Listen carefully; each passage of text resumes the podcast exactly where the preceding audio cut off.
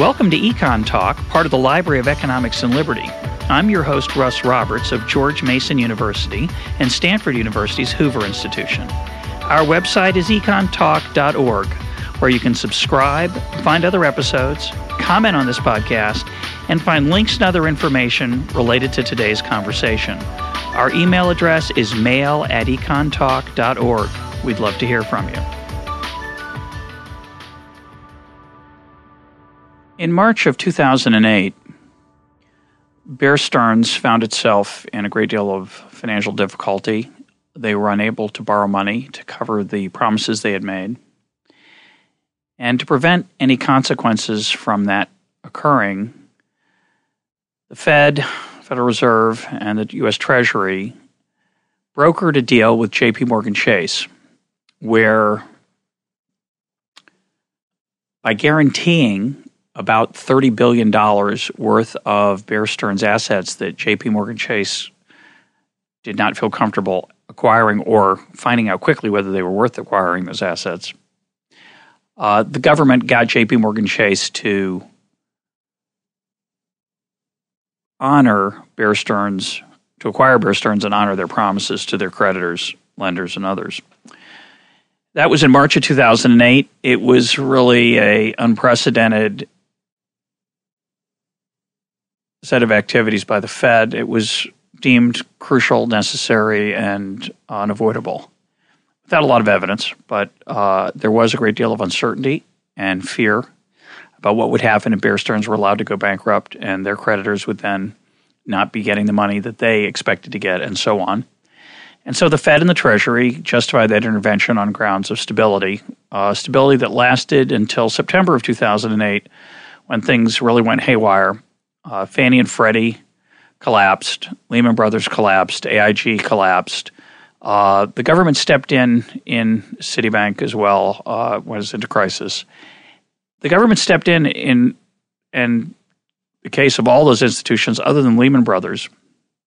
Lehman Brothers was allowed to go bankrupt, and that set in motion a great deal of anxiety and uncertainty in markets.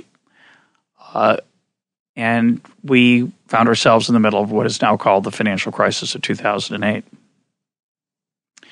Watching that, uh, and you've been listening along with me as I've been thinking about these issues, watching that crisis and its aftermath that we're still in the middle of, not really an aftermath yet, uh, I realized I realized this in March of two thousand eight, and I certainly realized it more strongly in September of two thousand eight, that I really didn't know much about modern Wall Street uh, or the housing market, the role that Fannie and Freddie played, and the significance of their collapse. So I embarked on a, a bunch of reading and a bunch of listening through Econ Talk, which you've been a part of if you've been following along, to try to understand what, what happened. Uh, in September two thousand eight, as things were uh, going crazy, I interviewed Arnold Kling on how Fannie and Freddie worked. I confess I hadn't paid any attention to Fannie and Freddie. Uh, I knew they had something to do with, with home ownership and the mortgage market, but I didn't know much about them. And that was the beginning. That conversation with Arnold was the beginning of my education in what had gone wrong and how these institutions worked. Since then, I've done thirteen podcasts or so, maybe, maybe a few more, depends how you define them, but we've done a whole bunch of interviews with people on the crisis, uh, where basically it was a way for me, and I hope you, to get some insight into how these two worlds worked. The world of Wall Street and investment banks and housing markets, Fannie and Freddie, and government policy in that area, and how these two worlds interacted to create the crisis. So if you've been listening, I hope you've learned a lot along the way, as, as I have.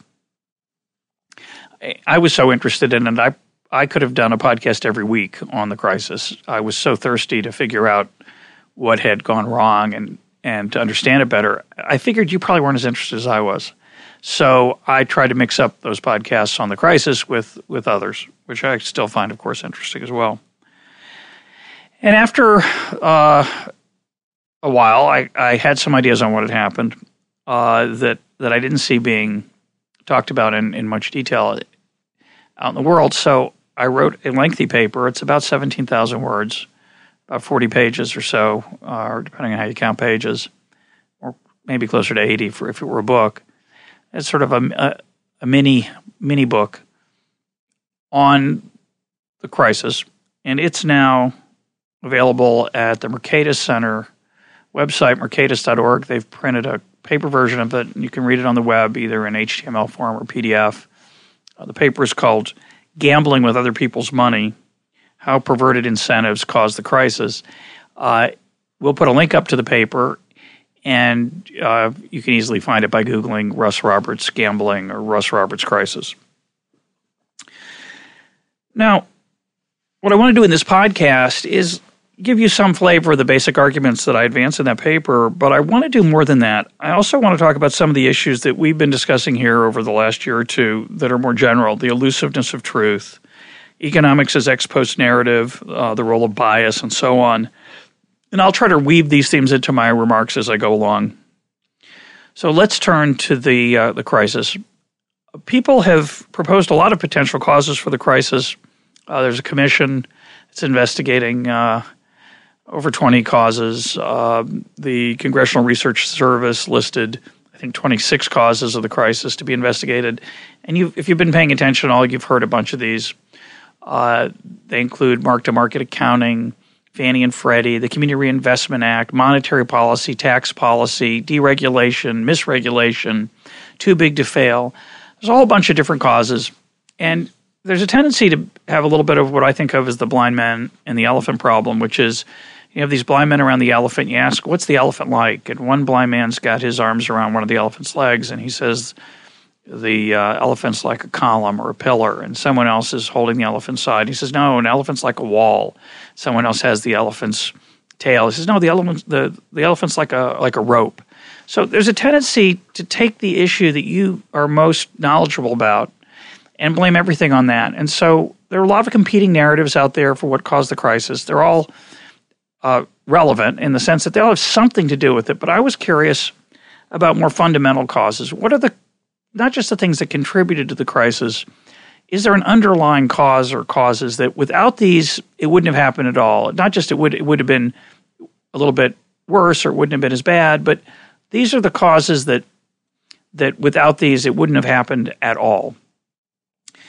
And I, I want to first start with a, a quote uh, from Paul Samuelson, which I think is the alternative view to mine. And here's the Samuelson quote. And and he said this in an interview, um, and all these, these quotes that I'm going to give you are, are in the paper, and you can read them and find the sources and get your own take on the context and so on. Here's what Samuelson said. To, and today we can see how utterly mistaken was the Milton Friedman notion that a market system can regulate itself. We see how silly the Ronald Reagan slogan was that government is the problem, not the solution. This prevailing ideology of the last few decades has now been reversed. Everyone understands now, on the contrary, that there can be no solution without government. Now this is, end of quote. Now this is a stark view. Uh, it's widely held by some economists that what we've learned from the crisis, the underlying cause, was capitalism. It was markets. It was the way that uh, risk-taking was out of control. Without regulation, firms just couldn't make wise decisions, and as a result, we need government regulation to impose some stability and and uh, normalcy to, to markets. And even so-called, and I emphasize so-called, even so-called market economists such as Alan Greenspan have been sympathetic to this view. Greenspan, when he testified in before Congress, uh, I think the first time in the aftermath of the crisis, not recently. And by the way, today, I'm sorry, today is uh, May eleventh, two thousand, or May twelfth, two thousand ten is when I'm making this recording. Um, Alan Greenspan, in his first testimony, said, quote, "I made a mistake in presuming that the self-interests of organizations, specifically banks and others, were such as that they were best capable of protecting their own shareholders and their equity in the firms." He said then, he went on to say, referring, according to the article, this was an article in the New York Times, referring to his free market ideology, Mister Greenspan added, quote, I have found a flaw. I don't know how significant or permanent it is, but I have been very distressed by that fact. So in the Greenspan view, uh, we used to think, we naively thought that markets were self-regulating, that firms looking out for their own self-interest would be guided as if by an invisible hand to serve the needs of society. But in fact, as Samuelson claims, that doesn't work. That does not lead to stability and good things. It leads to collapse, crisis, disaster, and therefore we need government to make sure that that doesn't happen. Uh, so for me, the fundamental question is, is Samuelson and to some extent Greenspan, are they right about markets? Is it true that markets can't, quote, regulate themselves? And, you know, by regulate themselves, I don't mean anarchy versus uh, government uh, heavy-handed regulation. The question is, just on this issue, forget about property rights, forget about contracts. There are lots of things I think people on the left and the right uh, in different polls of ideology could agree on are probably good things for government. But the fundamental question I want to look at, and that I think is going to be the fundamental question of the next ten, twenty, thirty years as people grapple with the crisis is, were we wrong to believe, as many of us did, were we wrong to believe that markets are self-regulating, or were we right and something else caused the, the disaster? So to me, the fundamental question is, it's not do we need government or no government. The fundamental question is, what should the role of government be? Does it need to be ensuring that there is stability in financial markets, and I would add in housing markets, where we saw this enormous run-up in housing and then a collapse, which seems to contradict the Friedman view that markets can take care of themselves, certainly seems to contradict the Hayekian view that prices and markets communicate information rather than just speculatory, speculate, speculative uh, fever and, and irrational exuberance. So that, to me, is the fundamental question of the crisis. What do we conclude from the fact that stuff went haywire? Does it prove that capitalism is inherently unstable, or does it prove something else? Now, some people have argued, uh, Jeffrey Friedman, for example, of the editor of Critical Review, and Brian Kaplan at EconLog, our sister site here at the Library of Economics and Liberty, they've argued, well, look, mistakes happen. People have imperfect information. Every once in a while, people – not every once in a while. It's, it's, it's human. People make mistakes constantly. And every once in a while, those mistakes are so large they misassess the uh, the future in, in such a way that things turn out to be much worse than they thought, and then they lose a lot of money and things – people go bankrupt. And so in, in this narrative, uh, the narrative of, of Friedman and I think to some extent uh, Kaplan – Uh, this is just every once in a while, and Brian calls it a once-a-century mistake, you know, once-a-century tsunami of, of mistakes. People make systematic errors, and and we have a, a, a unfortunate set of consequences as a result. Uh, that's possible, of course, um, and and that the way to think about it. I, what I what I like about the Friedman and Kaplan argument is is it really creates, alongside the, the Samuelson-Greenspan points, it really creates what is the uh, the stark issue here. Did firms make bad bets because they were myopic, overconfident, stupid, careless? Or was there a set of incentives that encouraged myopia, myopia, stupidity, hubris, overconfidence, et cetera? It's clear that people made a lot of mistakes. It's clear ex post.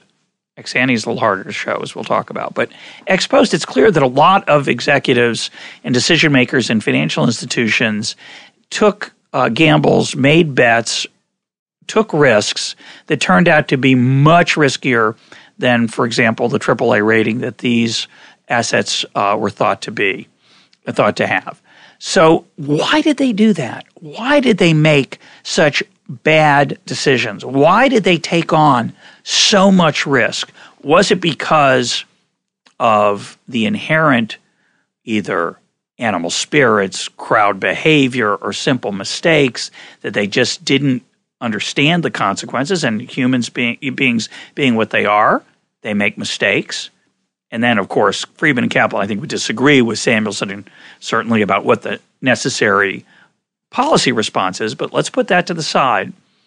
Given, is it the case that the fundamental collapse of all of these institutions, Bear Stearns, Fannie and Freddie, Lehman Brothers, Citibank, A I G, did the, that collapse come about because people were stupid, myopic, and just by da- by the nature of the world, the world's an uncertain place, and they took their chances and they turned out it turned out badly? Or were there policy errors that led to those mistakes, that encouraged those mistakes, that incentivized what I would describe as imprudent risk-taking?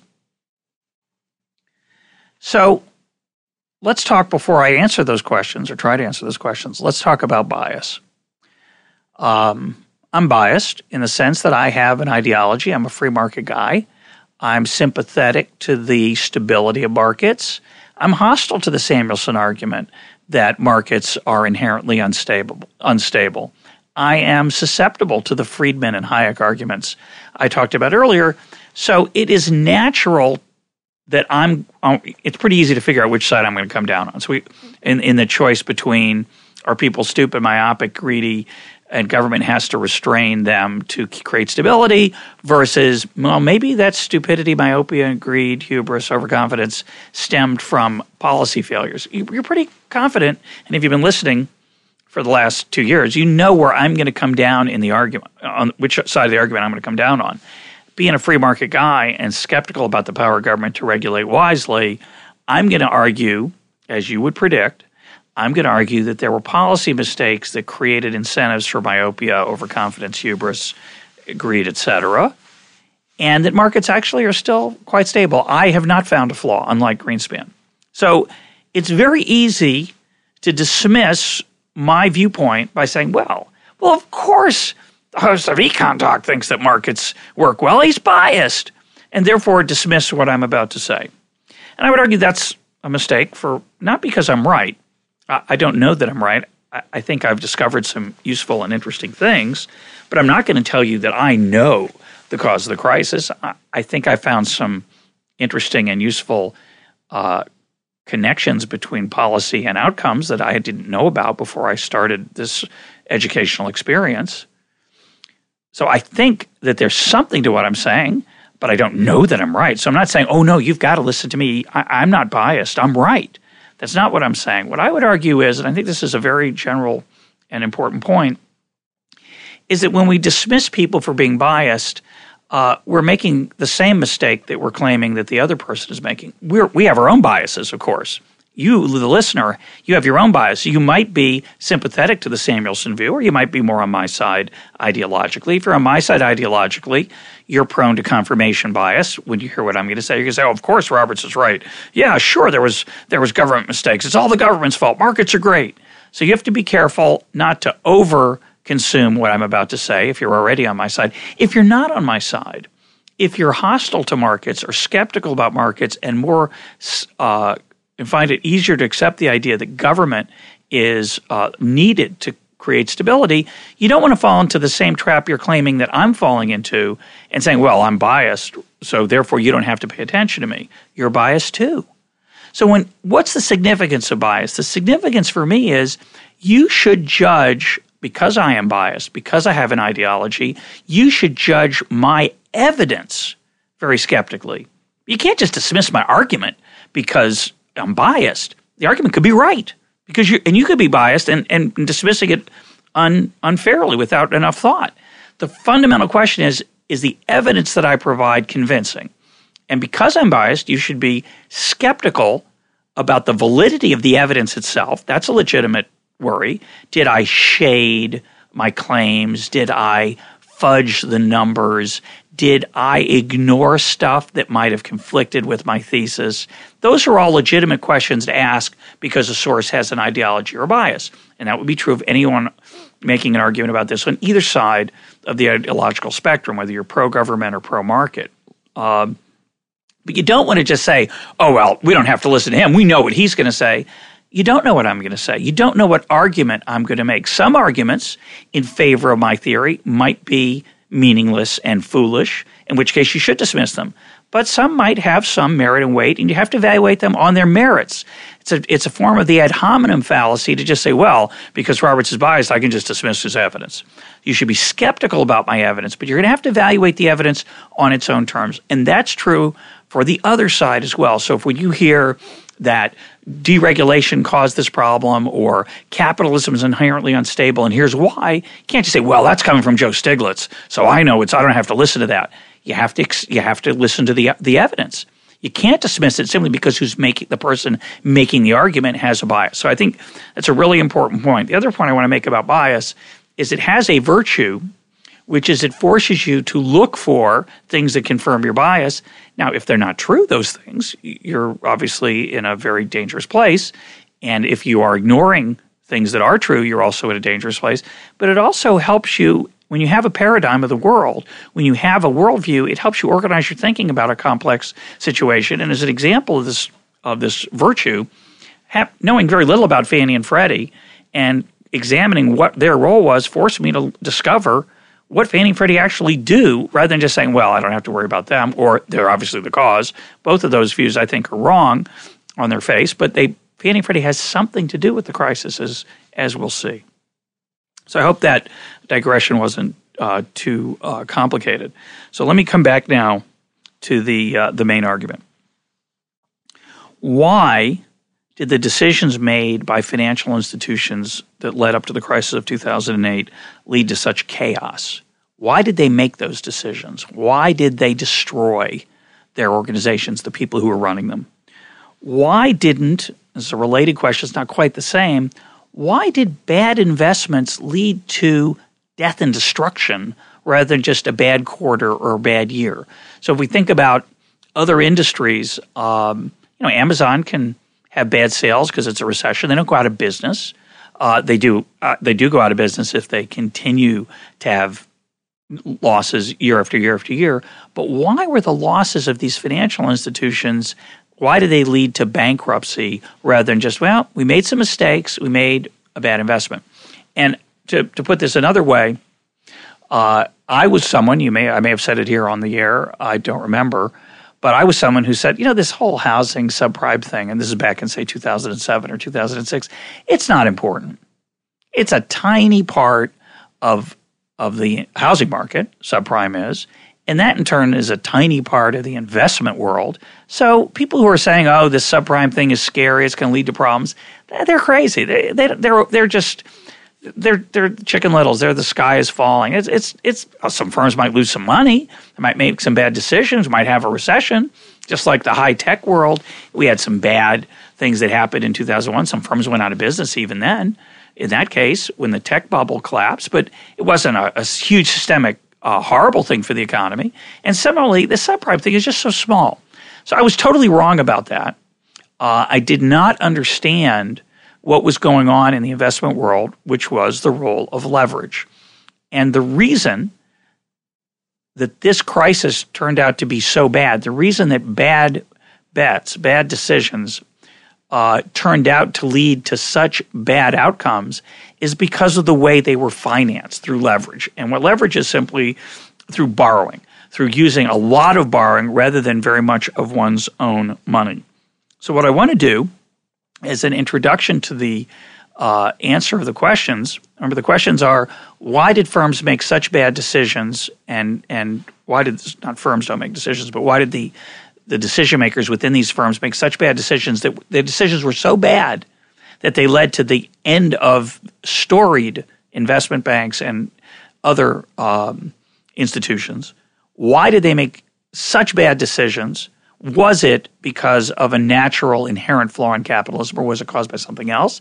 And then just the more basic question, which is related, how is it that, that such bad decisions from such a small part of the investment world, why did that lead to to bankruptcy and insolvency? Why wouldn't it just lead to, well, we lost some money on subprime, so our, you know, our earnings are down this quarter or this year?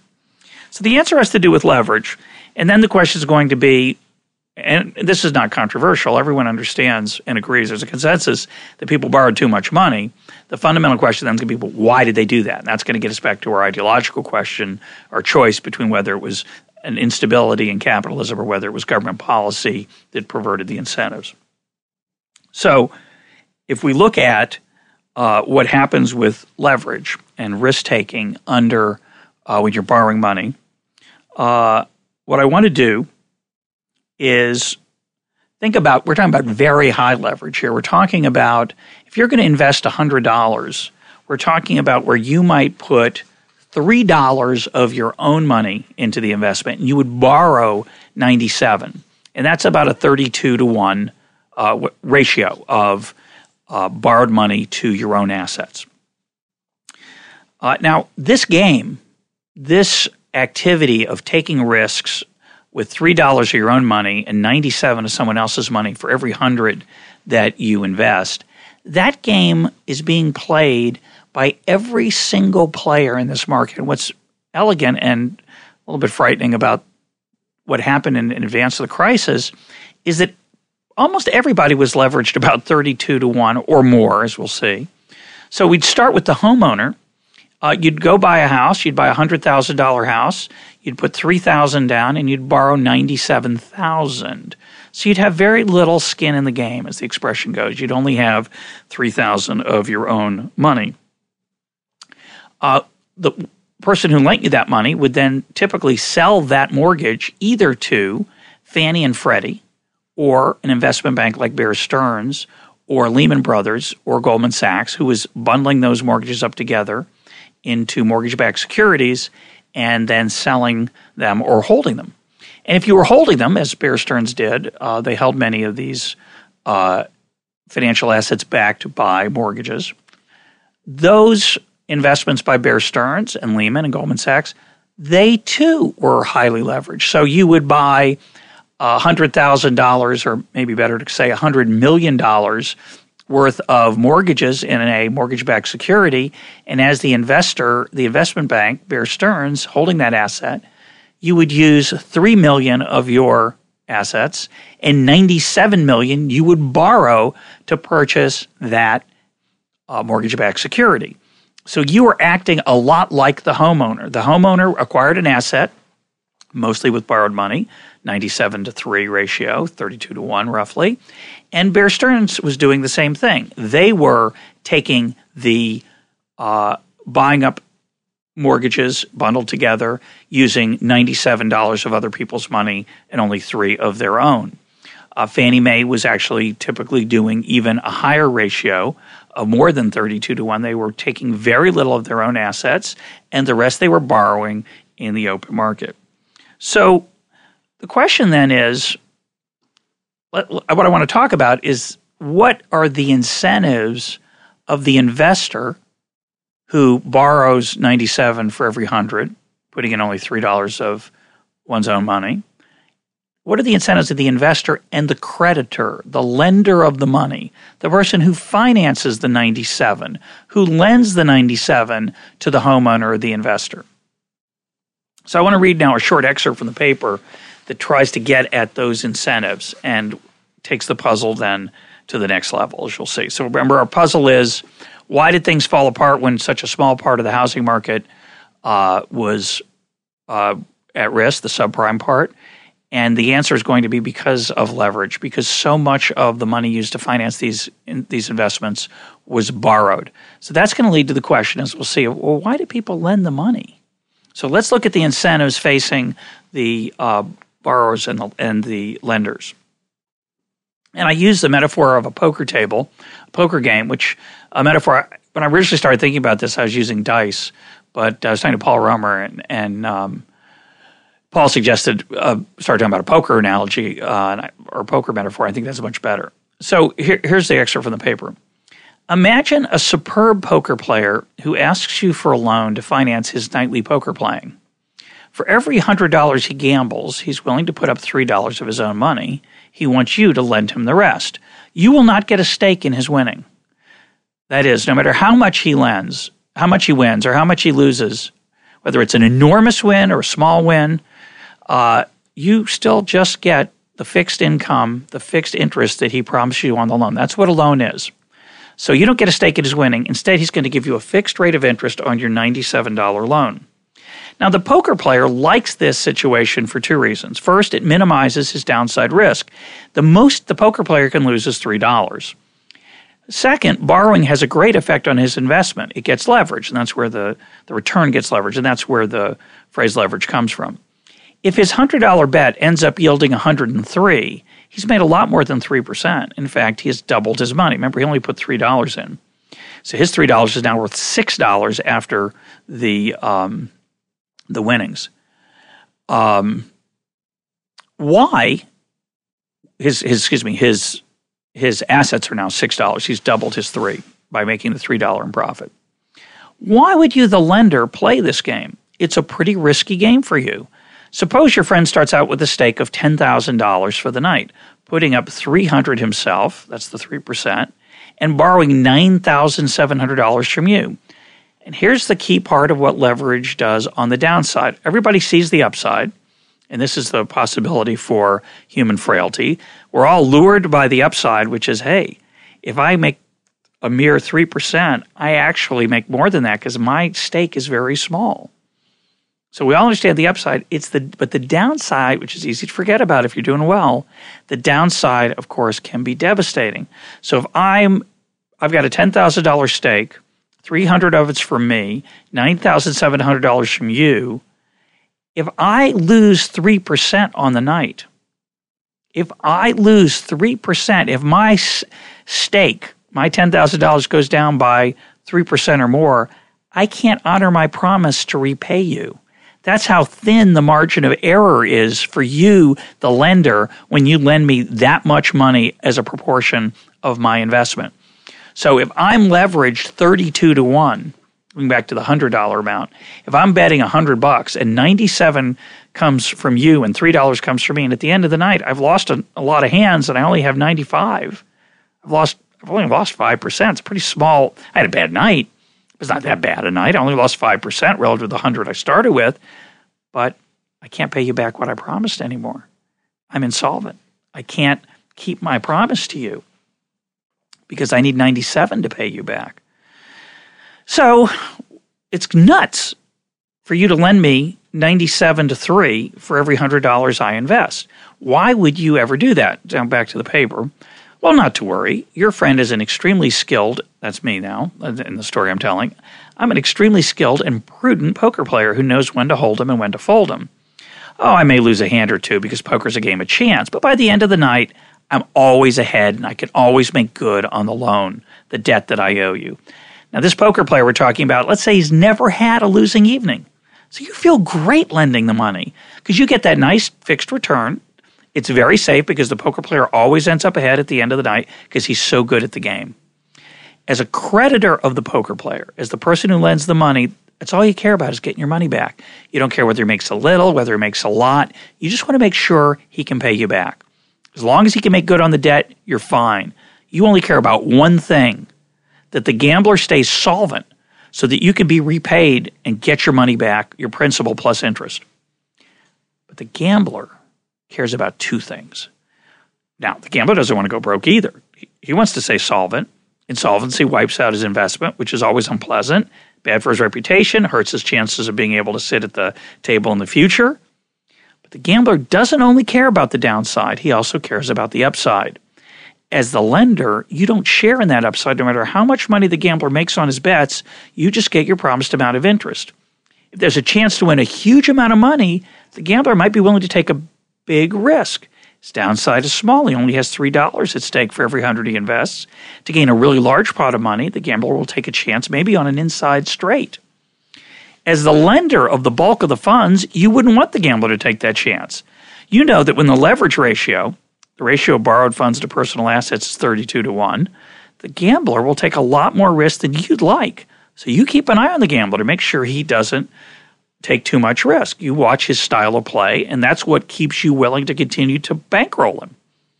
But suppose the gambler becomes increasingly reckless. He draws to the inside straight from time to time and pursues other high-risk strategies that require making very large bets that threaten his ability to make good on his promises to you. After all, it's worth it to him. He's not playing with very much of his own money. He's playing mostly with your money.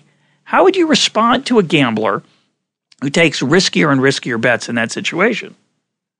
Well, you might stop lending altogether, concerned that you will lose both your interest and your principal. Or you might look for ways to protect yourself. You might demand a higher rate of interest. You might ask the player to put up his own assets as collateral in case he's wiped out. You might impose a covenant that legally restricts the gambler's behavior, barring him, barring him from drawing to an inside straight, for example. Those would be these would be the natural responses of lenders and creditors when a borrower takes on increasing amounts of risk. But this poker game isn't taking place in a natural state. There's another person in the room. His name's Uncle Sam. Uncle Sam is off in the corner, keeping an eye on the game, making comments from time to time, and every once in a while intervening in the game. He, of course, sets many of the rules that govern the play of the game, and sometimes, and as we'll see increasingly often in recent decades, sometimes he makes good on the debt of players who borrow and go bust, taking care of the lenders. After all, Uncle Sam is loaded. He has access to funds that no one else has. He also likes to earn the affection of people by giving them money. Everyone in the room knows Uncle Sam is loaded, and everyone in the room knows there is a chance, perhaps a very good chance, that wealthy Uncle Sam will cover the debts of players who go broke. Nothing is certain, but the greater the chance that Uncle Sam will cover the debts of the poker player if he goes bust, the less likely you are to restrain your friend's behavior at the gambling table. Uncle Sam's interference has changed your incentive to respond when the gambler that you are bankrolling makes riskier and riskier bets. And if you think that Uncle Sam will cover your friend's debts when the friend goes bust, you will worry less and pay less attention to the risk-taking behavior of your gambler friend. You will not take steps to restrain reckless risk-taking. You will keep making loans even as his bets get riskier.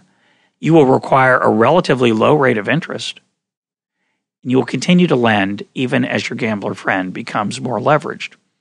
You will not require that your friend put in more of his own money and less of yours as he makes riskier and riskier bets. What will your friend do, the gambler, when you behave in this way? He'll take more risks than he would normally. Why wouldn't he? He doesn't have much skin in the game in the first place. You do, but your incentive to protect your money goes down when you have Uncle Sam as a potential backstop. Capitalism, as Milton Friedman liked to point out, is a profit and loss system. Profit and loss. The profits encourage risk-taking. The losses encourage prudence. Eliminate losses or even raise the chance that there will be no losses, and you get less prudence. So when public policy reduces the chance of losses, it isn't surprising that people are more reckless.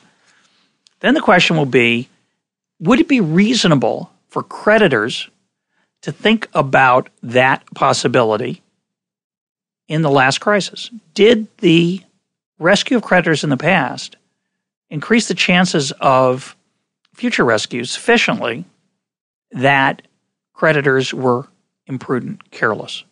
Another way to say it is, did the rescues of two thousand eight, the rescues of the creditors of Bear Stearns, the rescue of the creditors of A I G, the rescue of the creditors of Fannie and Freddie, the rescue of the creditors of Citibank, all the institutions that had their creditors rescued. They didn't all, not all the firms got rescued. Some went bankrupt. Some were swallowed up by other firms. Some were given loans to live for another, fight till another day. But in almost all the cases, with the exception of Lehman, in almost all the other cases, the creditors of institutions that made bad investments, the creditors did not pay a price. Would it be reasonable to anticipate that if you were a creditor thinking of bankrolling a risky investor in two thousand four, five, six, and seven? Would it be reasonable to expect, not necessarily plan on, but would your behavior in two thousand five be influenced by the possible bailouts that actually did occur in almost every case? That's the question I want to turn to next. Before I turn to that question, I want to raise a side issue, which I'm not going to go very deeply into, but I talk about a lot in the paper, which is, well, that's creditors. What about the equity holders? They were wiped out. And this is where the Greenspan point, I think his fundamental confusion is. Greenspan says, well, equity holders were wiped out. Why didn't they monitor the risk-taking that their firms were, were doing, that whose shares they were holding? And my fundamental understanding of this really does come from Uh, Gary Stern's book, Too Big to Fail, and I interview, we interviewed Gary here. Uh, I interviewed him uh, a while back, and, and you can find his podcast, uh, in the archives, and I'll put a link up to it. Gary Stern with Ron Feldman wrote a book in two thousand four. It's important to make the point that it was not an ex post description of the problem. It was an ex ante, before the fact description of the problem. Stern and Feldman argue that past uh, bailouts of creditors had reduced creditors' incentives to be uh, vigilant. But the more important incentive point they make in rel- relative to equity holders, to, to shareholders, is, is, is this one. In a capitalist system like ours, or what we have left of it, creditors are the watchdogs of recklessness, not equity holders. True, equity holders don't want to get wiped out. That that for sure. That's not their plan. But equity holders are typically diversified. They have their fingers in lots of pies, and they want a lot of risk-taking by some of their investments so they can make high rates of return on the upside. But because creditors don't share in the upside, because people who lend the money only get the fixed amount of interest they're promised, regardless of the size of the win on the upside, they only care about the downside, as we talked about a few minutes ago. They only care about making sure that the firm stays solvent. So it's creditors that monitor solvency, not equity holders. It's creditors who, who monitor prudence and, and recklessness, not equity holders. Now, you'd think there'd be an exception for that, which would be, yeah, well, that may be true generally, but but a lot of the equity holders or the executives, better way to say that, I said that wrong, executives had of these firms held billions of dollars, hundreds of millions of dollars, sometimes billion, a billion dollars in the equity of their firms. They didn't want to get wiped out. Why didn't they act more prudently? And this seems to lend a lot of credence to the mistake theory. The it just uh, was greed, hubris, and myopia. It's um, markets are unstable because look at these executives. They had everything to lose with these investments that they held in the form of stock, and they made decisions that st- let that stock be totally wiped out. So obviously, this is this is not a problem of creditor rescue. Isn't it can't be the whole story because look at the incentives that the executives faced. They shouldn't. Rationally, they should not have taken such risks, and, and and they saw their nest eggs wiped out. So I, we've talked a little bit about this in previous podcasts, and if you go to the my paper, you'll see my t- attempt to to discuss these these effects on of executives uh, and their their equity shares. The, the simple point I'll make here, if you're interested, you can go read about it. I talk about both the financial aspects of this and the, the emotional and psychological aspects. Um, You know, the fact that that the C E Os of Bear Stearns and Lehman Brothers and A I G were humiliated by their their failures. Um, the bottom line issue is surely they paid a price. Surely the bailout of creditors didn't let them get off scot-free, so there still were incentives that failed, and therefore capitalism is unstable, blah, blah, blah. I think that argument's wrong, because I think it fails to understand how the incentives and pay structure and compensation structure of Wall Street was set up to make sure that even when they, quote, lost a lot of money, they still ended up with an enormous amount. And the way I say it in the paper is, you know, heads they win – I think this is the way I say it. Heads they win an enormous amount. Tails they win a ridiculously enormous amount. It's not like in one case they get wiped out. In the other case they make a killing. In the one case they make an enormous killing. In the other case they make a smaller killing. And – you've heard me talk about this before. Bear Stearns C E O uh, Jimmy Kane, he was left with a mere five hundred million dollars. It's true he lost a billion.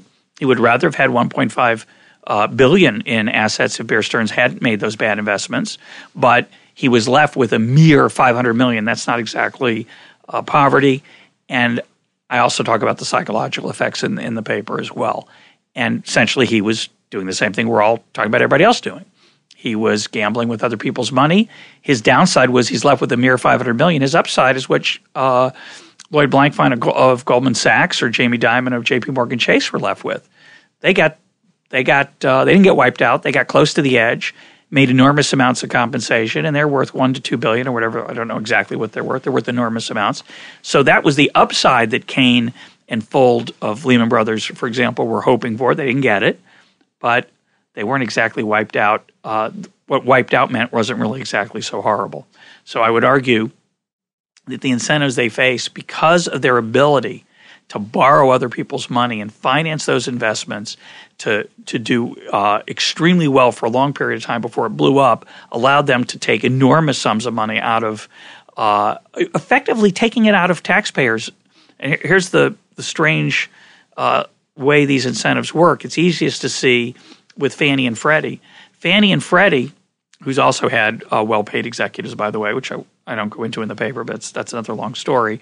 But Fannie and Freddie were typically borrowing money from a whole bunch of places, a lot of money from the Chinese, a lot of the money, for, a lot of money from institutional investors, a lot of money from individuals who were buying their bonds. They were borrowing money. Fannie and Freddie were borrowing money, using it to buy up these mortgages that were high risk. Those lenders, the Chinese, and I use my dad as an example because I know he held Fannie Mae bonds, still does, I think.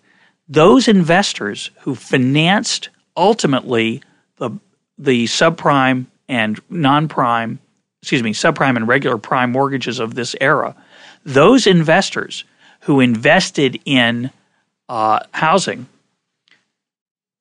they lent money to Fannie and Freddie at very low rates, even as Fannie and Freddie got more and more involved in riskier and riskier loans. As Fannie and Freddie got more involved in riskier and riskier loans, they should have found it harder to borrow from the Chinese or my dad.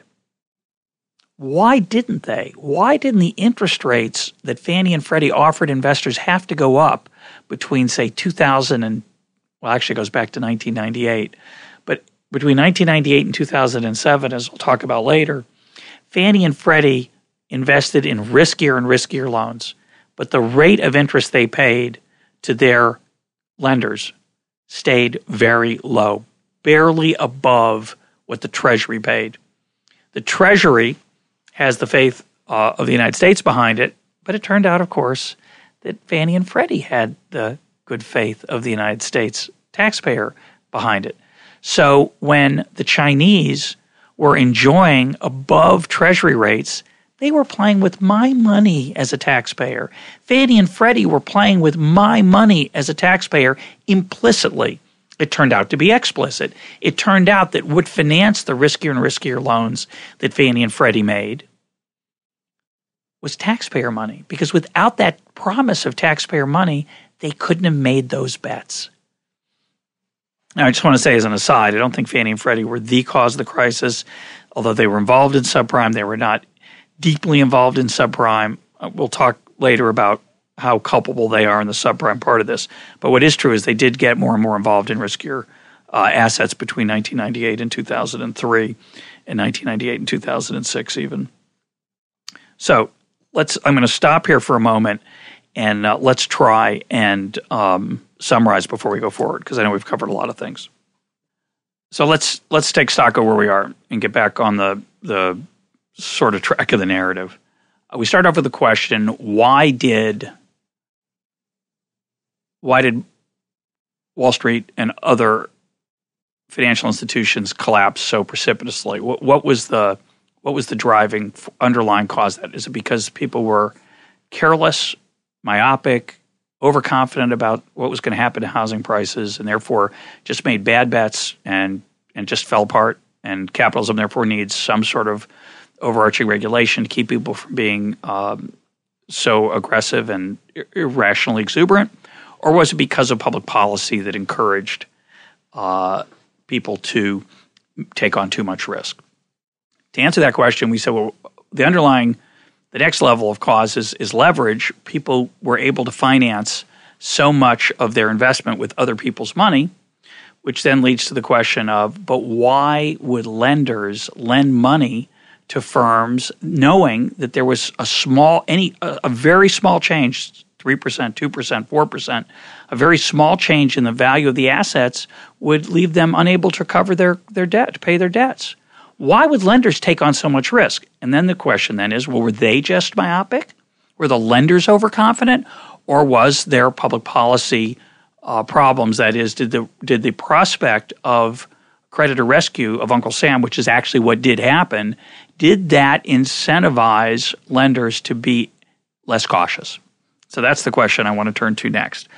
what is it plausible that either uh, two ways to say it, as I said a minute ago, is it plausible that firms anticipated the bailouts, the lenders? Did lenders anticipate being rescued? Or was it just simply they were careless? They were overexuberant? Uh, to answer that question, which can't be, which cannot be answered, uh, in, you know, beyond a shadow of a doubt, we can get some evidence on it. Uh, w- what I did is drawing on uh, Gary Stern and Ron Feldman's book, Too Big to Fail. They chronicle some of the ways that public policy reduced the incentive for creditors to be monitoring risk. And an additional reading of mine, which I'll also, which I'll bring in here and I bring in the paper, added to that. So you can go to the paper and, and look at that. I just want to, I'll give a very quick summary of it here. It's it's it's a few pages of the paper, but it basically starts in nineteen. And some of this, by the way, we talked about in uh, Bailout Nation. Uh, uh, excuse me, in our interview with Barry Ritholtz of Bailout Nation, the author of Bailout Nation, where we talked about some of the history of bailouts and rescues. One point I want to emphasize is sometimes this gets called too big to fail. Uh, it's really not the right cause of the problem. The problem is not too big to fail because we do let firms fail, uh, large firms, large financial institutions. Uh, the problem is the rescuing of their creditors. So I, I want to just, as a semantic distinction, what I want to focus on is creditor rescue. How much creditor rescue has there been of large financial institutions over the last few decades? Was it reasonable under those circumstances for that those creditor rescues to influence how creditors behaved in the run-up to this current crisis and the ultimate bailout that they received, most of them? Um, the history uh, goes back to nineteen eighty-four, Continental Illinois, uh, which at the time I think was the seventh largest bank in the United States. Uh, they got into trouble along the exact same lines of the firms of two thousand eight.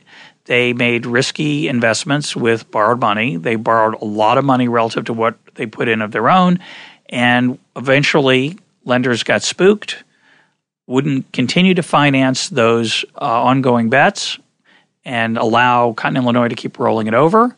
And as a result, Continental Illinois had to go into um, insolvency, and the Treasury made sure that all the creditors got all their money back, even above and beyond what was covered by F D I C insurance.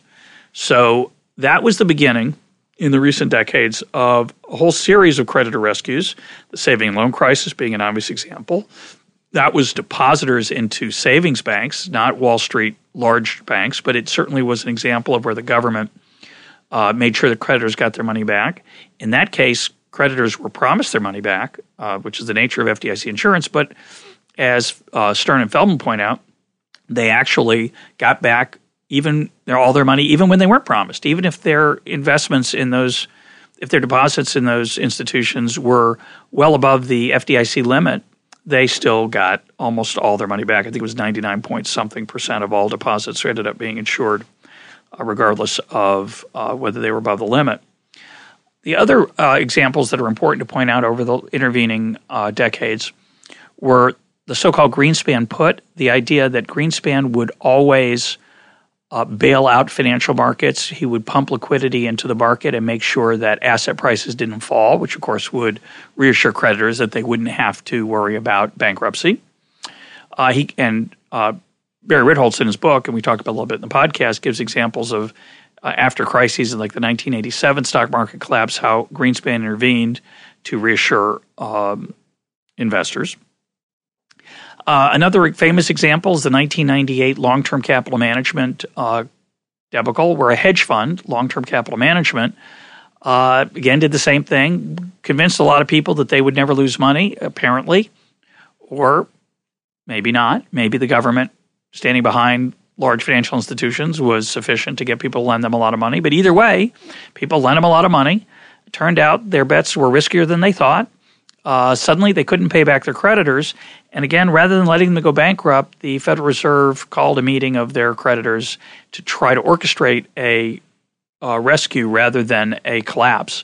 Now, this isn't a, a perfect example of a creditor rescue because the government didn't use any money. They just forced the meeting on the creditors and tried to find ways to get them to um, allow long-term capital management to keep going. But it, it is an example of how vigilant the Fed was, and government generally, policymakers in general, in making sure creditors didn't uh, lose all their money.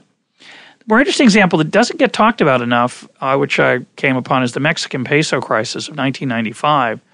In nineteen ninety-five, Mexico suddenly found that they couldn't continue to borrow money. Uh, very similar, by the way, to the current uh, stuff that's in the news with respect to Greece, which is happening as we speak. Uh, again, this is May of two thousand ten. Uh, in nineteen ninety-five, Mexico found suddenly that creditors were – lenders were very wary of continuing to lend the money, and Mexico was about to default on its promises to pay back uh, people who had lent the money. Those lenders were frequently – not always, but were frequently large Wall Street institutions. And what the U S government did is they orchestrated a bailout of Mexico where they guaranteed uh, the loans to Mexico that would allow them to continue – borrowing without defaulting, that would allow them to pay off the people who had lent the money already. And this is called a rescue of Mexico, but that's a mistake. It really, really was a rescue of the people who had lent them money, and I think it's very, very important to keep your eye on the ball when you think about what's going on today with Greece, and as we talk about the unfolding of the crisis with respect to creditors and lenders. It's not the institution that gets bailed out, it's the creditors. Keep your eye on the creditors. For example, in the case of Bear Stearns, I think J P. Morgan Chase were their, was their largest creditor. So the, the guaranteeing of Bear Stearns' bad assets that allowed J P. Morgan Chase to buy them was really a payoff not to, quote, Bear Stearns, but to Bear Stearns' creditors, J P. Morgan Chase. The failure to bail out Lehman Brothers wasn't just a punishment of Lehman. It was the, really a punishment of the people who Lehman owed money to. A lot of those were foreign banks, Japanese banks, Asian banks, Korean banks, not J P. Morgan Chase. So the politics of that, you have to keep that in mind when you look at who wins and who loses from these uh, creditor rescue um, examples historically.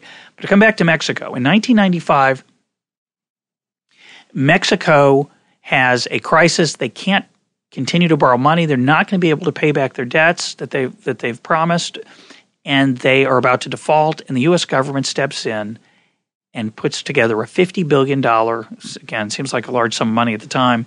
Now we look at it as peanuts – fifty billion dollars package to guarantee cur- uh, new loans to Mexico so that they will not default on their existing promises.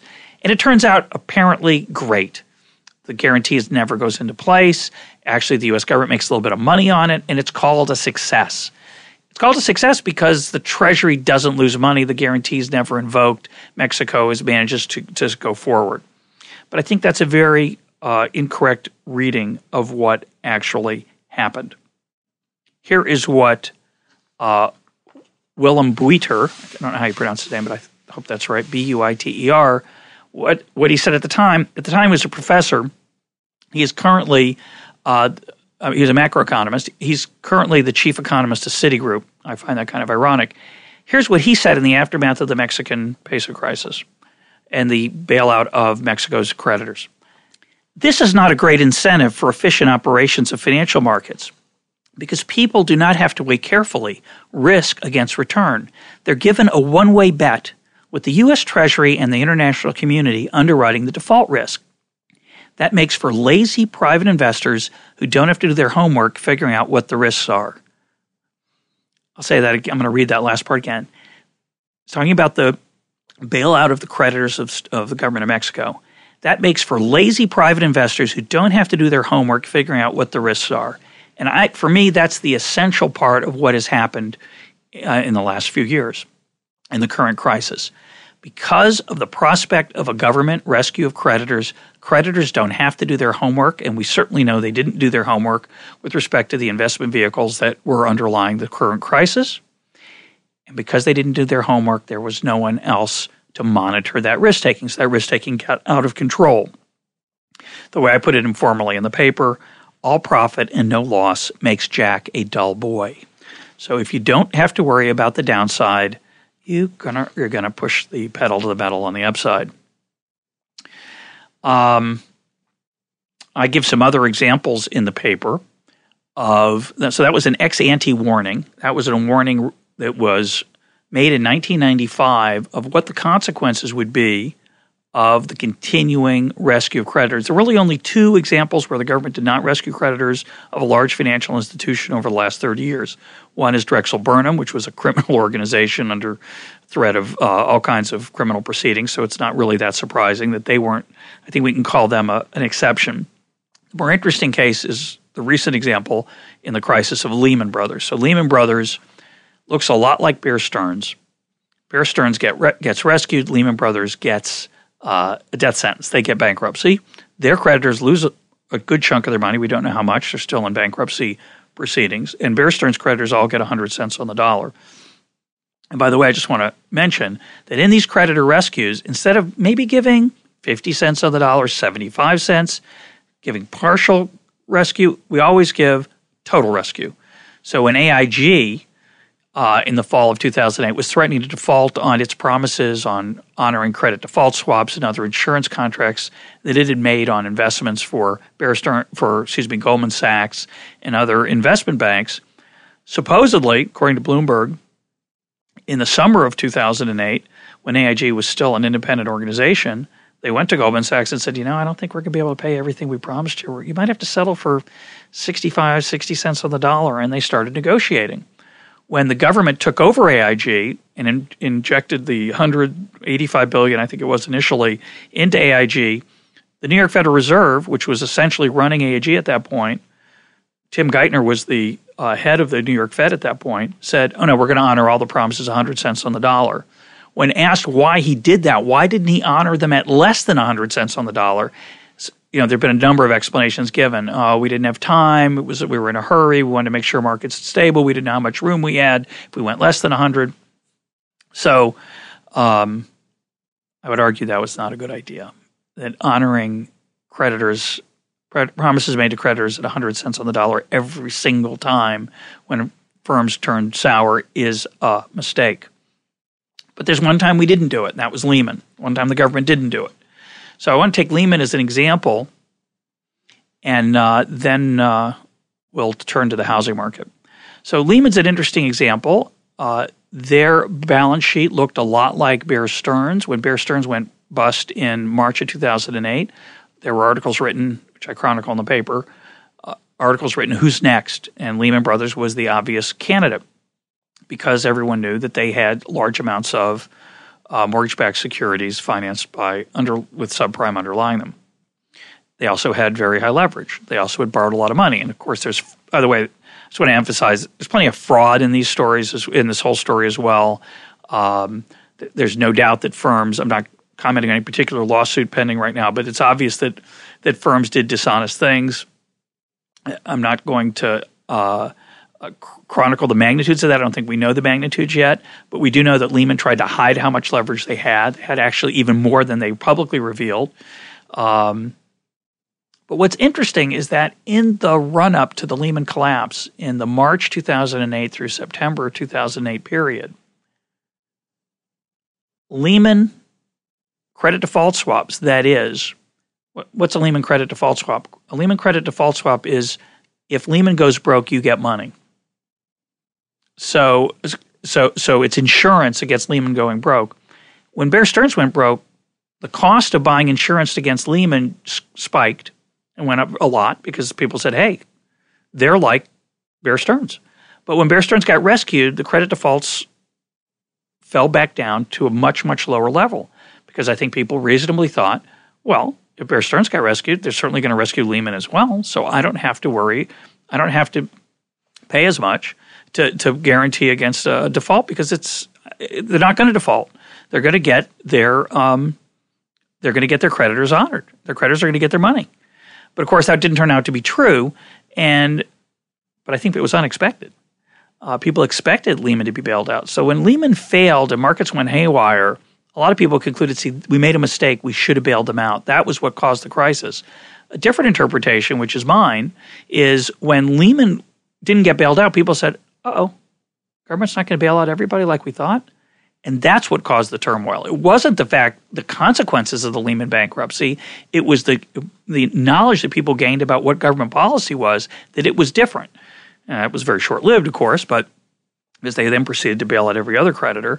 But basically, that sent a, a frightening signal through the financial markets that all of our expectations about what government's going to do, maybe they're not right. And yes, that would cause a big change.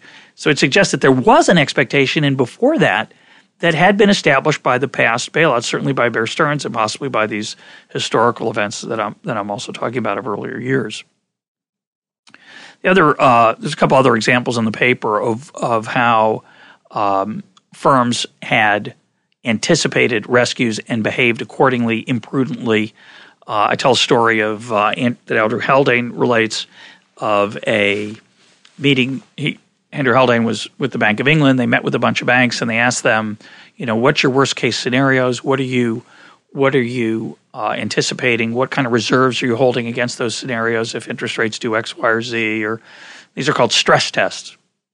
And Haldane was struck at this meeting by how uh, small and modest the worst case scenario was. He said, well, why aren't you looking at really big stresses, really big horrible turns of event? And one banker said, uh, well, if it really is horrible, we know you'll bail us out, so we don't worry about that situation. And Haldane writes that at that point everybody looked down and stared at their shoes because the unspeakable had been uttered. And Haldane or whoever was the other person there said, well, that's not true. We wouldn't bail you all out. But of course, when it came time, they did. Um, they did it with the Bank of England. They bank, they bailed out uh, – they took over the Royal Bank of Scotland and honored their promises, et cetera, et cetera, et cetera. So I want to say um, two or three things now about these uh, the role of creditor rescue, and then I want to turn to the housing markets.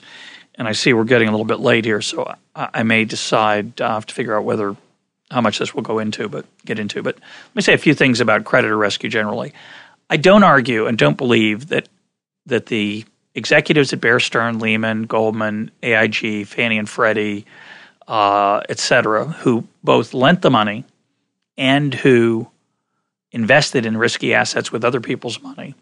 I don't think they sat around saying, well, we don't have to monitor what's in these packages. We don't have to look and worry about what's in these investments because the government will bail us out. We don't have to be careful. There may have been a little of that, but mainly what we're talking about here is psychological. It's about the general way that people face risk and how they deal with the incentives of risk.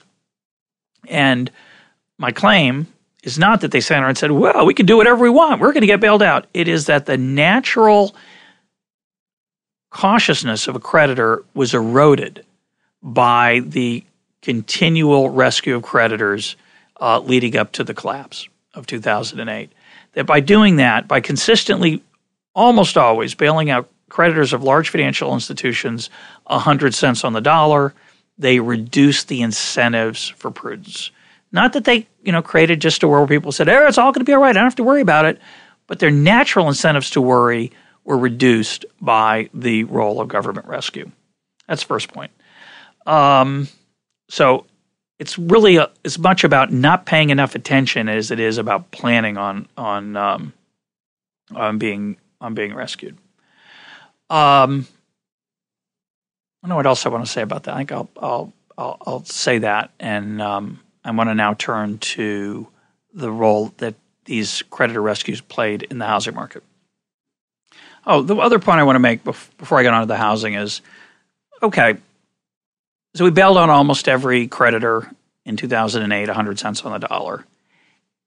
Maybe people anticipated it. Maybe they didn't. Maybe they were just irrationally exuberant. But if you're doubting the power of this force, of these incentives, ask yourself how this has changed things going forward. Do you think that the persistent rescue of large financial institutions has caused them to be any less or more prudent than they were before these rescues? Don't you think it's made them a little less cautious? Don't you think it's reasonable for them to believe that they're going to get bailed out again? And of course, there's a lot of that their creditors will be bailed out. So as a lender, you don't have to worry so much. As a, there's a, a lot of reform bills on the floor of Congress right now. We're not going to talk about those in any detail. But when you read about those, what you ought to look at is how much discretion do policymakers still have to bail out creditors?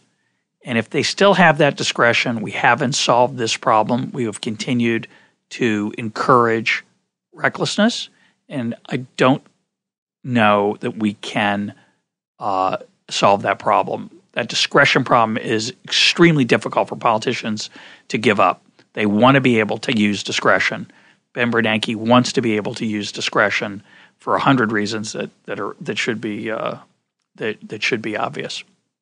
So my simple point is, I think we have made it easier for creditors to count on being rescued by our behavior in the past.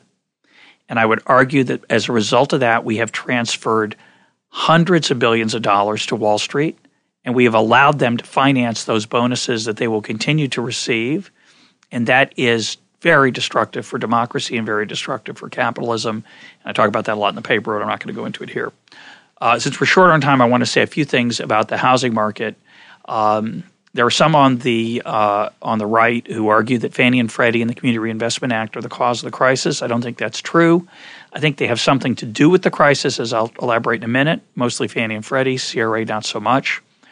Uh, but I, I want to make it clear they are not the cause of the crisis. They are not – there were plenty of investment banks uh, that did really stupid things that were privately run, and any explanation of the crisis has to deal with that.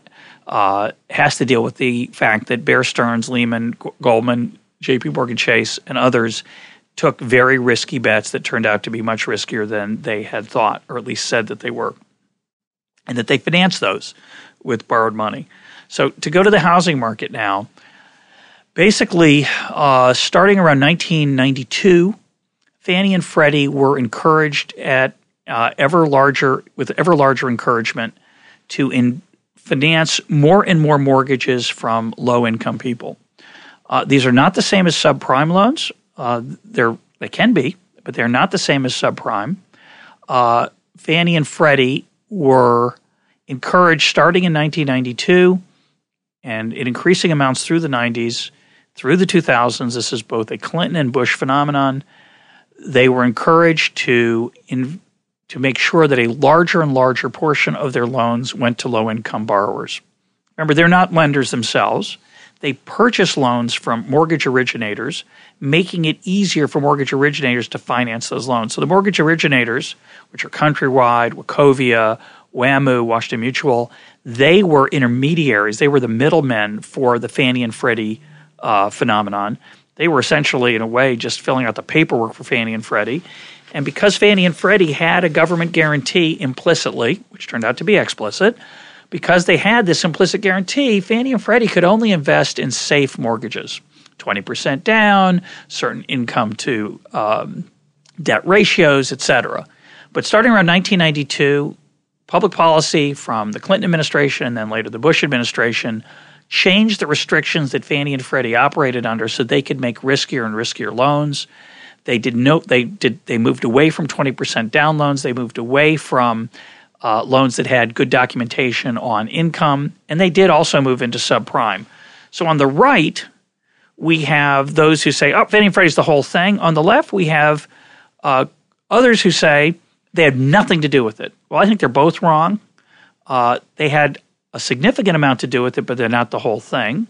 And really, what was driving their destructiveness were two things. The government housing mandates that required them to invest in riskier and riskier assets, and the implicit guarantee they had from the government that allowed them to fund those bets with borrowed money at a very low interest rate, which otherwise wouldn't have been the case, as I mentioned earlier. So if we look at the data, and the data I have to – this is just an aside. I don't say – I should have said this in the paper. I didn't say it. The Fannie and Freddie data are not very good in the sense that – you know, there's always some question of whether they're telling the truth. They had an accounting scandal in two thousand three. In two thousand four, which is an – I don't talk about in the paper, very interesting episode in uh, government policy, but put that to the side. So, but what I'm telling – the facts I'm talking about now are going to be facts that come from Fannie and Freddie's uh, reported data and also some analysis done by others in the mortgage industry. But I always wonder whether these data are accurate or not. It's um, it, it's an interesting question, or how uh, – how accurate they are. But the bottom line is, is for what with the data we do have, it's starting around nineteen ninety-eight, Fannie and Freddie started to increasingly invest in uh, mortgages with little or no money down, uh, with less than five percent down, allowing it for it to be easier for firms to mortgage originators to to offer loans to borrowers who had very little skin in the game, the poker game we're talking about from the very beginning. And so between ninety-eight and two thousand three, Fannie and Freddie go nuts. They they have an incredible explosion in activity with an enormous concomitant explosion, parallel explosion in loans to people with income below the median, low-income uh, borrowers. Um, I don't point it out in the paper, but there's actually some complexity beyond what I'm talking about to Fannie and Freddie's housing mandates, but it's not important for the story. It's uh, it's immaterial. It doesn't change anything I'm, that we're talking about. Uh, they had they had sub requirements, sub mandates, uh, loans they had to make to especially poor people. But just to keep it simple, let's talk about the loans they made to people with incomes below the median. That amount goes through the roof. And in the paper, I have charts and, and that show the incredible expansion of uh, of loan activity that Freddie, Freddie, and Fi- Freddie and Fannie purchased to make that possible, uh, and the profits that Fannie and Freddie earned for both their shareholders and their executives' compensation uh, in the meanwhile. And, of course, the people who lent Fannie and Freddie the money as these portfolios they held got riskier and riskier, uh, how Fannie and Freddie continued to borrow at very low rates, even though normal market forces, even though normal prudence should have required them to offer higher and higher uh, rates of interest on their fixed income, uh, the loans they were that they were um, the money they were borrowing from the Chinese and others. So during this period, ninety-eight to two thousand three, Fannie and Freddie expand enormously, and a big part of that expansion is a uh, activity to low-income loans. Now, that pushes up the demand for low-income borrowing. The availability of easy credit from Fannie and Freddie for both low-income people and for low-income people to purchase homes with little or no money down starts to push up the price of housing uh, through d- the demand, normal demand factors that you'd expect.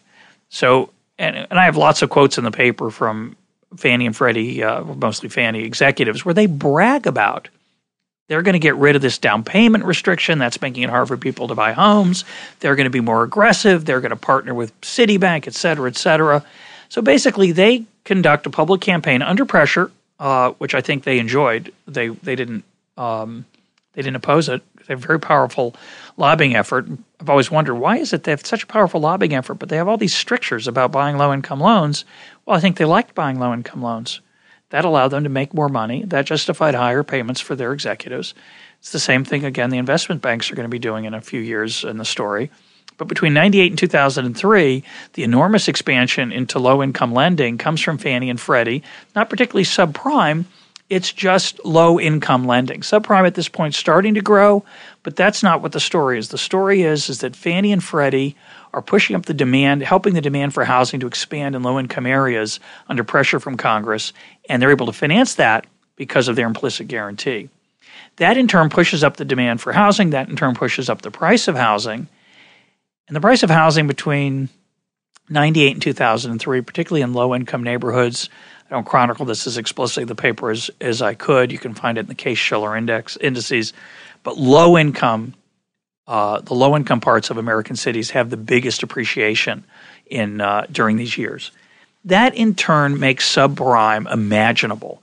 That in turn makes it imaginable to lend somebody money to buy a um, a house, someone who's got uh, very bad credit, because you think, well, they only have three percent down.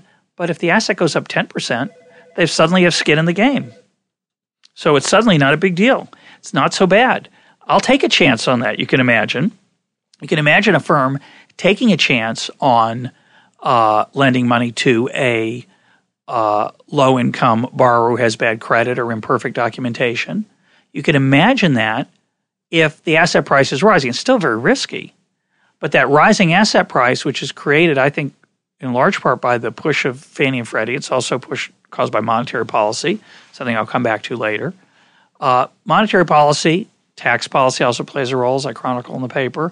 Monetary policy, tax policy, and Fannie and Freddie's enormous increase in credit availability to low-income borrowers over this time period, pushed by Congress and the Clinton and Bush administration uh, administrations, that starts to cause a large increase in the price of housing, which in turn makes the subprime market much more attractive than it was before. There had always been a subprime market, but it starts to explode in the two thousand two, two thousand three period, I'm arguing as a result of Fannie and Freddie's uh, funneling enormous sums of liquidity into the uh, housing market, particularly at the low-income level. That in turn makes uh, it very profitable for the investment banks to get into the subprime mortgage-backed security market.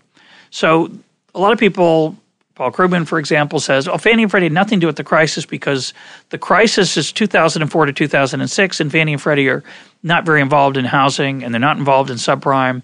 They're not involved with housing because they had an accounting scandal. They had to withdraw, pull back, reduce their efforts, et cetera. Turns out it's not true. They do reduce a little bit, but they're still a dominant player.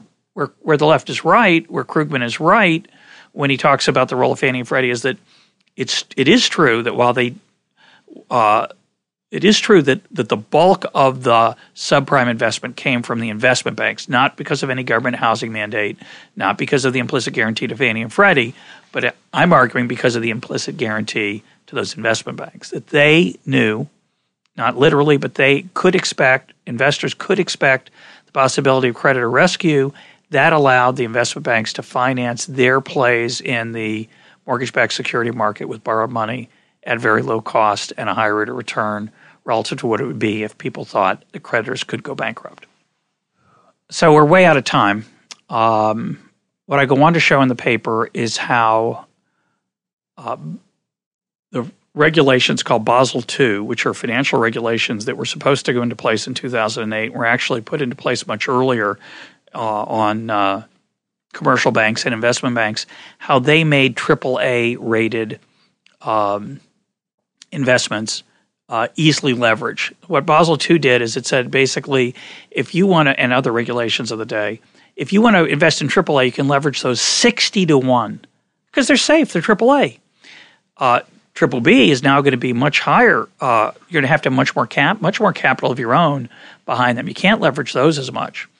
So what Basel two did and the regulations that drew on Basel two in the United States, what they did is they shifted the leverage ratios. They shifted the capital requirements. They basically said triple A, you don't need very much capital at all because that's that's treasuries and other safe things. And you're going to use uh, lower uh, leverage ratios for riskier items. This is considered, you know, rational. This is, seems wise. Safe things, you don't need as much capital. But, of course, what that did is because of the opportunities to use leverage for triple A, that created an enormous demand for triple A. But there isn't much triple A to go around. There aren't that many triple A rated companies in two thousand one or two thousand two. So what did financial markets do? They created some new triple A. They created the tranching system of mortgage-backed securities that allowed new forms of triple A to just explode in availability. And uh, that wouldn't have mattered if there weren't creditor rescue, because there would have been some prudence. There would have been some oversight. There would have been some monitoring. But because of creditor rescue, that monitoring disappeared, or at least, excuse me, was reduced, I should say. So I want to now turn um, all those details I, I describe in in, um, in the paper. I encourage you to read it if you're interested. I want to now just – I want to close with my doubts, with what do I think might be wrong about my thesis. So the first thing I want to say is, you know, it could just be myopia and greed. Uh, James Hamilton has a nice post. I'll put a link up to it where he shows how in two thousand eight there was this sudden panic uh, that short-term lenders said, whoa, whoa, whoa, whoa, this, this could be a mistake. These guys could be going out of business. So that phenomenon of panic, it's consistent with my story, right? It could be that they hadn't been paying much attention. There's no certainty about the rescue. You don't know that creditors are going to be rescued. So when you're playing this game of musical chairs of passing off your risk to other people, suddenly you realize, well, wait a minute, what if there aren't enough chairs to go around? Right? You can think of creditor rescue as kind of like always putting that extra chair there so you get to stay in the game. But what if the government doesn't come forward with that share and I'm left standing? I better take out my money now just in case I don't get my money back. So that would be the explanation that's consistent with my narrative. But maybe that's wrong. Maybe they just were myopic. They weren't paying attention. And when they finally did pay attention, they realized that the stuff that they'd been financing was much riskier than they thought. So that's that is one uh, possibility. The other possibility uh, that I would be worried about, about with my narrative is monetary policy.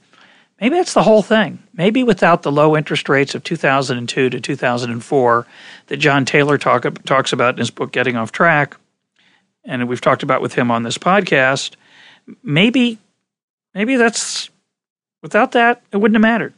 It just wouldn't have exploded in the amount it w- that it did. There wouldn't have been the liquidity available. So that's a possibility, and I, I worry about that. Uh, in the paper, and as I just discussed, I point to a lot of examples of Fannie and Freddie um, being a contributor to the crisis by pushing up the price of housing, especially in low-income areas, and making the subprime market more profitable than it otherwise would have been. Maybe the magnitudes aren't there. Maybe they're just not – maybe they were an effect, not a cause. Maybe there was other stuff going on in the mortgage market. So, for example, to give you an example of this kind of thinking, they bought hundreds of billions of dollars of subprime securities. People who say they had nothing to do with the subprime story are wrong. They had a, a lot, something. Uh, it's a question of degree, but they were a non-trivial part of the subprime market. Maybe twenty to thirty percent of the purchases of, of subprime mortgage-backed securities were made by Fannie and Freddie over the two thousand four to two thousand six period. But if they hadn't bought them, maybe other people would have bought them. Maybe that's not important. Maybe there was such – you know, they claim there was such a thirst for them, so maybe they weren't really that important. Uh, and finally, I'd say the other reason I doubt my narrative is um, maybe there's stuff that's going to come out that we just – I don't know about, haven't discovered, people haven't researched it, and when it comes out, we'll realize just how destructive something was that we don't know about now. Um, the Abacus deal that's uh, Goldman Sachs is under investigation for with the S E C uh, raises a lot of interesting questions. I've been struck by how complicated that deal is for those listening outside to understand. Forget about the legal issues, just the moral issues of what was actually being pr- packaged and sold there. It's very hard for a non-insider to figure out. Maybe when we know more about those things, uh, the Magnetar story is another story you may have heard of. Uh, may, maybe it will turn out that that there's some things going on in those markets that we didn't fully uh, understand now, and, and when we do, we'll we'll learn more. Um, there's going to be a lot of research and debate over these issues over the next ten, twenty, thirty, fifty years. We will never know with certainty what caused the crisis any more than we figured out what caused the Great Depression and how we got out of it. People of differing ideologies will create their own narratives. I think my narrative has some virtues. I've learned about a lot of things, a lot of incentives that I didn't uh, hadn't been aware of. It's not the whole story, but I hope you've learned something about the underlying cause that at least contributed to the crisis. I know I've learned a lot thinking about these issues, and as I say in the paper, I'm sure I have a lot more to learn. Uh, if my story is correct, what we really have uh, on Wall Street, unfortunately, is not uh, capitalism, but uh, crony capitalism. And I close uh, my conc- my conclusion in the paper, my concluding section uh, starts with the following, which I'd like to read. An unpleasant but unavoidable conclusion of this paper is that Wall Street was and remains a giant government-sanctioned Ponzi scheme. Home buyers borrowed money from lenders who got their money from Fannie Mae, Freddie Mac, and banks that borrowed money from investors who expected to be reimbursed by the politicians who took that money from taxpayers. Almost everyone made money from this deal except the group left holding the bag, the taxpayers. There is an old saying in poker, if you don't know who the sucker is at the table, it's probably you. We are the suckers, and most of us didn't even know we were sitting at the table. Many people have placed the current mess at the doorstep of capitalism, but Milton Friedman liked to point out that capitalism is a profit and loss system. The profits encourage risk-taking, the losses encourage prudence. Government policies have made too many markets one-sided. Because of implicit government guarantees, the gains were private, the losses were public. The policies allowed people to gamble with other people's money. And by rescuing the creditors of Freddie Ma- of Freddie Mac, Fannie Mae, Bear Stearns, A I G, Merrill Lynch, and others, policymakers have further weakened the natural restraints of the profit and loss system. This isn't capitalism, it is crony capitalism. Well, we'll find out over the next decades if this narrative holds water relative to others. I'm sure we'll be arguing, those of us who think that markets are still very reliable, with those who disagree. And I look forward to continuing the dialogue with you.